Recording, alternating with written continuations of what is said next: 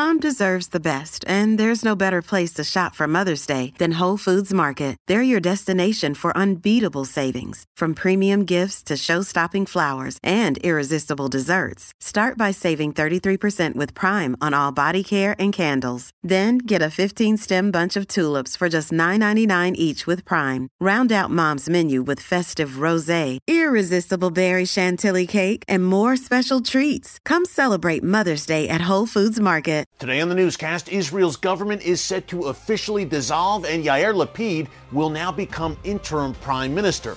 What do you need to know about him, and why are Iranian officials admitting that Israel's shadow war against the Iranian regime is working? Find out next.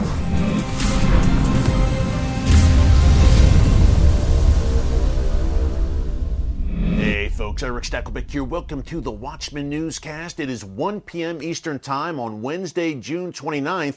And as you watch this, Yair Lapid may very well be Israel's new prime minister. Now, the Israeli Knesset is set to dissolve today, Wednesday, June 29th, by midnight Israel time. Now, as I am coming to you on the newscast today, that has not yet happened. Deliberations are going on right now. Various factions within the ruling coalition are lobbying to get bills passed before the Knesset dissolves, and that is part of the holdup. There are concerns as I come to you that this may stretch beyond midnight into early Thursday morning. Now, the plan was to install Lapid and swear him in as interim prime minister at 12:01 a.m. Thursday morning early Israel time, but if this thing drags on, folks, these deliberations in the Knesset, and it does not dissolve Israel's government until sometime deeper into Thursday, it looks like Lapid will then be sworn in as prime minister on Friday. But this is the inevitable outcome of the announcement last week on June 20th that Naftali Bennett, the current Israeli prime minister, and Yair Lapid, his coalition partner, made when they announced that they were dissolving Israel's coalition government. Now, this government had served for just one year in power, and as we've detailed here in the newscast, folks, it was a far flung, uh, ideologically diverse cabinet where you had uh, right wingers, left wingers, uh, center left people like Lapid, even an Arab Islamist party with links to the Muslim Brotherhood, all somehow cobbling together this coalition that was basically based on the premise of anyone but Bibi. Everyone in this coalition was fiercely opposed to former Israeli and perhaps future Israeli Prime Minister Benjamin Bibi Netanyahu. And that's essentially why they came together to force Netanyahu out of power and prevent him from assuming the prime ministership. Well, they succeeded for about a year, but then, as many predicted when this government was cobbled together last year, it did eventually collapse. Essentially, these various factions and various ideological factions within this far flung coalition just could not get along at the end of the day. Bennett and Lapid saw that eventually this thing was going to come apart and dissolve anyway, so they got ahead of it and they announced that the government was no more. Now, again, as I mentioned at the top, it goes to the Knesset, which right now is in these deliberations and they are supposed to, and they may announce it. Uh, as I come to you, as you're watching this, you might say, hey, Stakelbeck, they announced it. Okay. Again, I'm, I'm coming to you 1 p.m. Eastern Time, which would be 8 p.m. in Israel, and they still have four hours before the day is done uh, to call this thing, and Lapid may indeed be sworn in by the time you watch this later on Wednesday. But that is the situation. Now, who is Yair Lapid? And what is his role now? What do I mean when I say interim prime minister? Before I get into that, two things. Number one, Naftali Bennett, the current prime minister, he announced today that he will not run in fall elections. That was pretty big news today. The second thing I want to mention hey, if you like these breaking updates on the Middle East and beyond and how it impacts you no matter where you live, be sure to subscribe to the Watchman News channel right here on YouTube and click the notification bell so you get alerts every time a new video is posted. Lapid now becomes prime minister. Some have asked in our comments over the past week, why?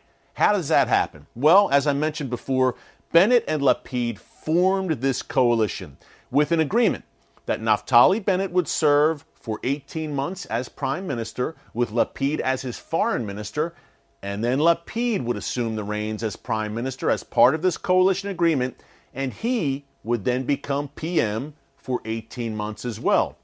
When they announced the dissolution of the government last week, Bennett said, Hey, until new elections are held, which it looks like, by the way, will be either on October 25th or November 1st, stay tuned there for the official announcement of when Israel's fifth elections in under four years, hard to believe, are going to be held. It looks like late fall.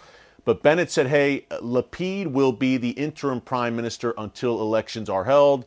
You know, a friendly gesture, I guess you would say, from Bennett and kind of keeping his end of the bargain. So Lapid, for about four or five months here, will head a caretaker government in Israel. Uh, the Knesset will not be in session during that time, so he's limited in what he can do. He can still operate diplomatically, and he apparently wants to continue to forge closer ties with Sunni Arab nations and the Abraham Accords nations, which is a good thing, no doubt, uh, but he will be hamstrung in other areas. Now, if a national security threat arises, he will surely uh, tackle it. He'll have to for the defense of Israel, and uh, the defense establishment in Israel will also be behind him there and side by side with him. And that's the big question, folks, and we'll get into this more in a minute.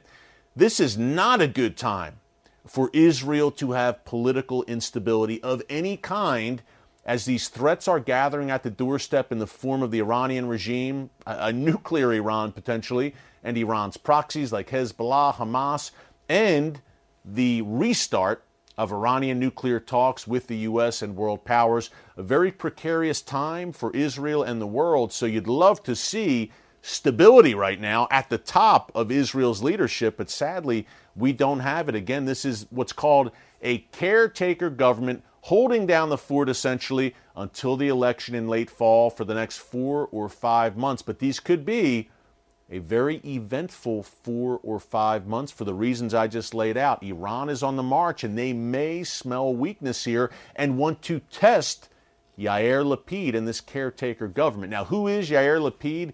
I would say he is on the left side, center left. He's been called a centrist. I would say center left. Um, definitely someone who is left on social and cultural issues, uh, and also someone who has been much more uh, willing to negotiate with Palestinian leadership and who wants talks with the Palestinian Authority. Uh, so that's something else. I don't know how much he can do in that regard in his kind of lame duck role over the next few months, but he may give it a try in some capacity. That's something to watch for. He is a former TV anchor and commentator and author and correspondent as well. He's 58 years old and he heads up the Yesh Atid party. He served previously as Israel's Minister of Finance and he led the opposition for some time until he formed this coalition government with Naftali Bennett. And now he will assume the reins for a few months here. Again, folks, keep the situation in your prayer. It is a very tenuous situation right now. And my concern is that the region's worst actors, led by the Iranian regime, will move or try to test this new is this interim Israeli government, I should say. Uh, Lapid and look, various actors across the ideological spectrum in Israel, they don't agree on much, but they have agreed across the board that Iran can never be permitted to acquire the bomb, to acquire nuclear weapons. What if Iran, over these next few months, makes some sort of announcement? Hey, we are testing a bomb. What does Lapid do? He, like I said, he will be on the hot seat, folks. Some people think, well, he's just kind of the interim guy and he's just kind of uh, bridging the gap until elections in October. Hey, four months in the Middle East is an eternity for most people. What can happen in the world's most chaotic and volatile region in four or five months? Don't underestimate. So we're watching this very, very closely uh, needless to say. And again, perhaps this will be a done deal by the time you watch this, perhaps not. Perhaps it gets stretched out until Friday, but it is a, a fait accompli, as they say. Yair Lapid will be the interim prime minister. Uh, one more quick thing to mention before I go, folks. Uh, the Iranian regime, very interesting report today. The Iranian regime is essentially admitting that Israel's shadow war, the sabotage, the assassinations against Iranian Revolutionary Guards Corps figures, against Iran's nuclear facilities, its ballistic missile stockpiles, is working. A stunning admission where uh, the Iranian Revolutionary Guards has been weakened, no doubt, from this Israeli campaign, which has really ramped up in the past several weeks. Not only is the head of the Islamic Revolutionary Guards Corps intelligence unit, he's been cast aside, he, he's out. Uh, but there are reports that an IRGC general has been arrested for reportedly being an Israeli spy. Hard to see how cre- hard to know, I should say, how credible these reports are, but they are coming fast and furious out of Iran, and Israel has done a great job of obtaining Iranian assets on the ground, flipping Iranians to spy for Israel and contribute to Israel's efforts against the Iranian regime on Iranian soil under the noses of the Iranian regime. A string of failures, embarrassments, and black eyes for the Iranian regime. Folks, keep an eye on all of this. It is moving very rapidly. No live stream this week, sadly. I've got some other commitments. We will be back with you for our live stream next Wednesday. Until tomorrow, thanks so much for joining us here today on the Watchman Newscast. God bless you.